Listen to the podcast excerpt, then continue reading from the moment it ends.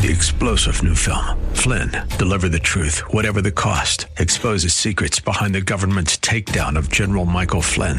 Flynn knew what the intel world had been up to. He ordered the first audit of the use of contractors. This set off alarm bells. He told the truth. He was the most dangerous person for Donald Trump to hire. They had to get rid of Flynn.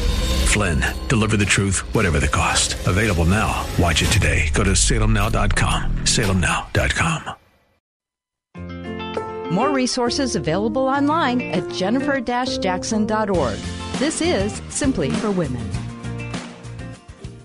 Yes, it is. And you're listening to Jennifer Jackson. But today we are continuing the conversation that we started yesterday with Rachel Patton. And I am so thrilled to have you back again today. And so I wanted you to continue. We were right in the middle. We're right near Crab Orchard, West Virginia. and we are talking about you grew up in a home with 17 total siblings, right? That's right, Jen. Yeah. And a mother and father who stood with you through it all. they did. They did. Yeah. You know, my mom um, felt really sad. She said, every time I send one off to college, I know they're not coming back, Aww. and that was very sad for my mom. But yeah, but they sent uh, they sent us all off to college, so we got that. But but I want to to that's try to. That's a oh goodness, think of the money, Jen. Yeah, I can't even imagine it. Yeah, yeah. Um, the power of prayer, though, I think, mm-hmm. is what sustained us. Um, my brother Carl was in the Korean War, and he was on a ship that had been uh, in an area where there had been some bombings, and we hadn't heard from him for about a month. And my dad was really concerned, but my mom was busy with kids and didn't see as much mm. news and all as my mom did. But my dad knew, and he told my oldest sister Ruth, and they prayed secretly for Carl oh, until wow. they could hear from him before they told my mom, and they did hear from him, and he was safe. And at that Ooh. point, they let my mom know, but uh, we think they probably prayed him through that to get there. And I'm uh, sure yeah, they did. Yeah.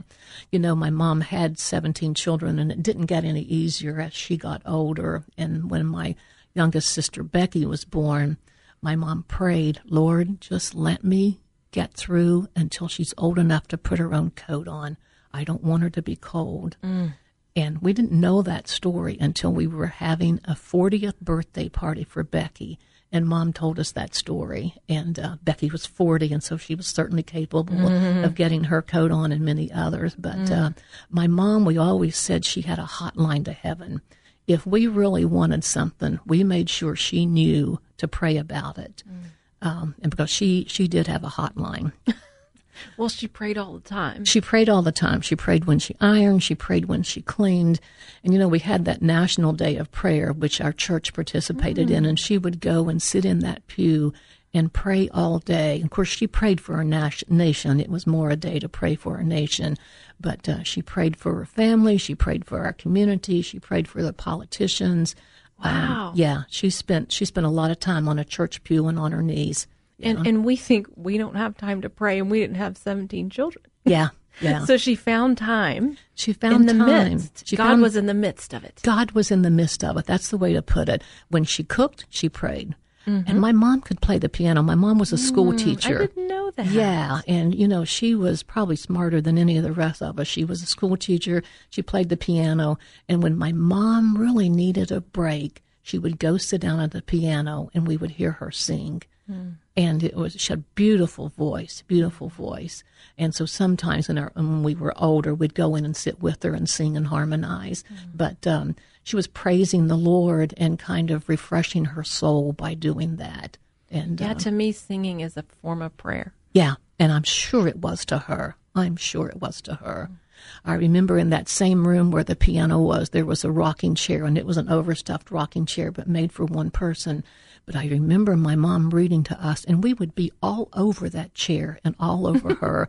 We'd be leaning on the back, we'd be leaning on the sides, but somebody had a book they needed to read for school or something, and so we would she would read out loud, and we would all we I know there were ten of us on that chair and around in the floor and all, but it was so comforting to hear her read, and uh, and and we loved it. We loved it. And when we think about radio, wasn't your mom a fan of radio? Oh my gosh! And we were so mean. you teased her. we teased her, and there was a lady. I she was Sister Sarah O'Neill, and she was a, a female preacher. Which was unusual in which was day. Mm-hmm. very unusual. But my mom loved to listen to her, and so one of my older sisters could get into that cadence and would preach like Sister Sarah O'Neill. And um, I'm not sure if it was sacrilegious or not, but we were still learning when my sister Loretta would take on the persona of Sister Sarah O'Neill and preach to us. But, uh, great. But my mom had a great sense of humor. She never she never stopped us. My mom loved to laugh, and she saw the humor in a lot of things. Rather than being torn up by things, she saw the good and she saw the humor in them. You know, you have to laugh. You have to laugh. But back to the story about Becky and, and she had to get the coat. Yeah. She must have been just completely worn out after 17 pregnancies. And- completely worn out. My brother, bef- that was born right before Becky, was a very difficult birth. And of course, mm-hmm. my mom's in her forties by this time, Right. And um, and that was um, almost killed my mom, literally. But then she got pregnant with Becky, and Becky was born, and um, so she knew, you know, that it was it was tough, and she was touch and go for a while. And uh, that's when she prayed, and the Lord certainly answered her prayers. That's why we are convinced she had a hotline. She her prayers were heard and answered.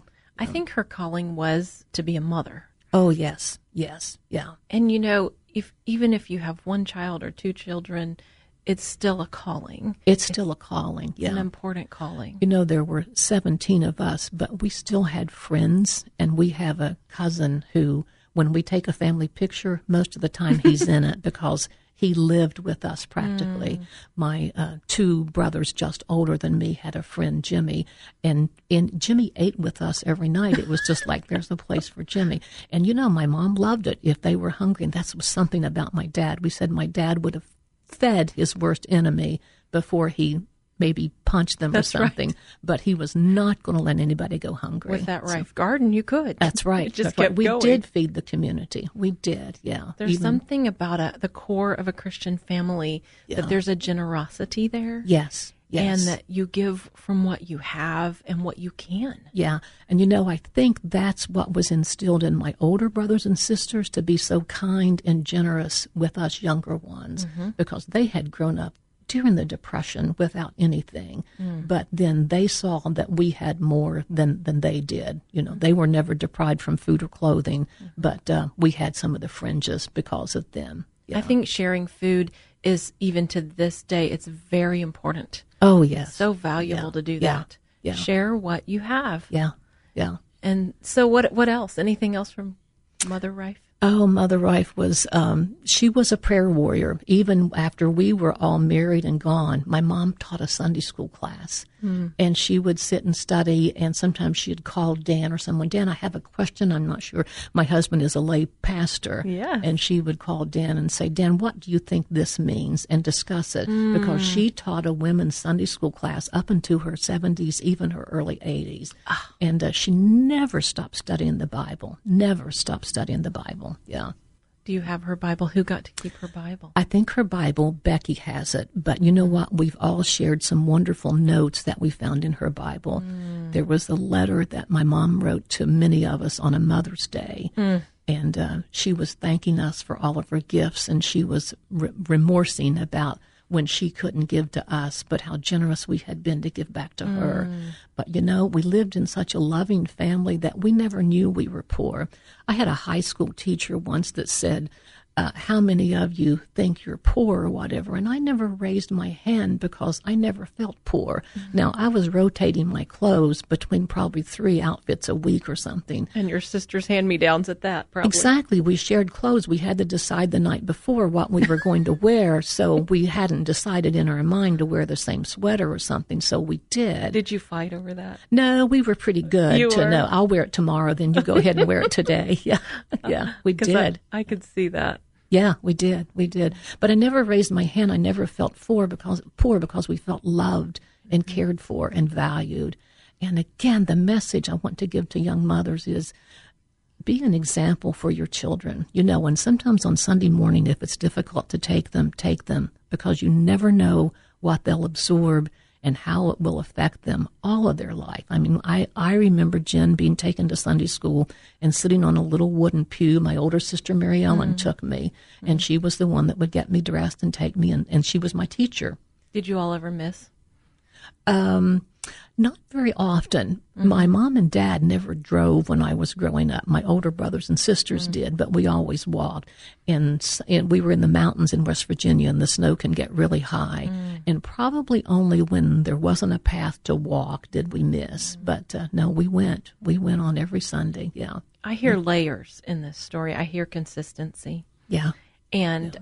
I hear, you know, you didn't think you were poor because of the love. Yeah. And if we could just grasp that for our families, the stuff doesn't matter. The stuff doesn't matter.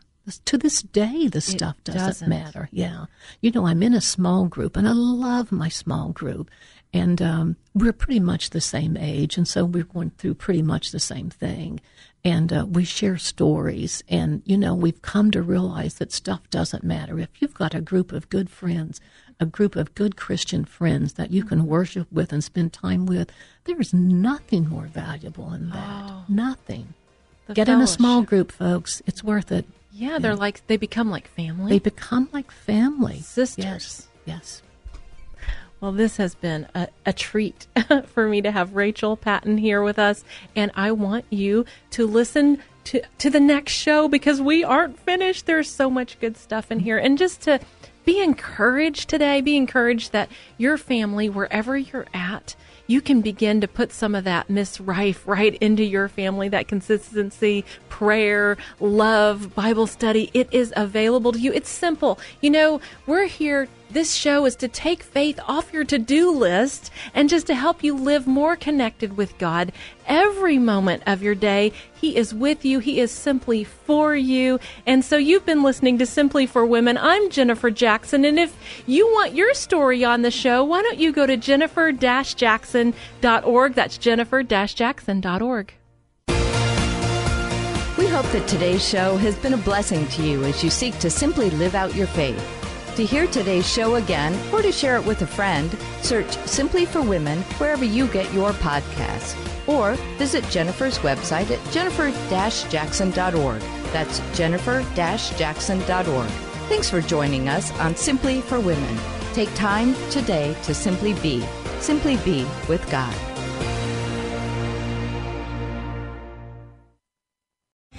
Three star general Michael J. Flynn, head of the Pentagon Intelligence Agency, knew all the government's dirty secrets. He was one of the most respected generals in the military. Flynn knew what the intel world had been up to, he understood its funding. He ordered the first audit of the use of contractors. This set off alarm bells. The explosive new documentary, Flynn, Deliver the Truth, Whatever the Cost, uncovers the facts behind this scandal. Flynn told the truth. He was the most dangerous person for Donald Trump to hire. I find out the worst enemy that I'm going to face in my life is right here in America. They took my assessment and they wanted me to change it. And I was like, I'm not changing it. They had to get rid of Flynn with in depth interviews, archival footage, and never before seen personal records of the man behind the headlines. I just felt like I was drowning. Flynn, deliver the truth, whatever the cost. Available now. Watch it today. Go to salemnow.com. Salemnow.com.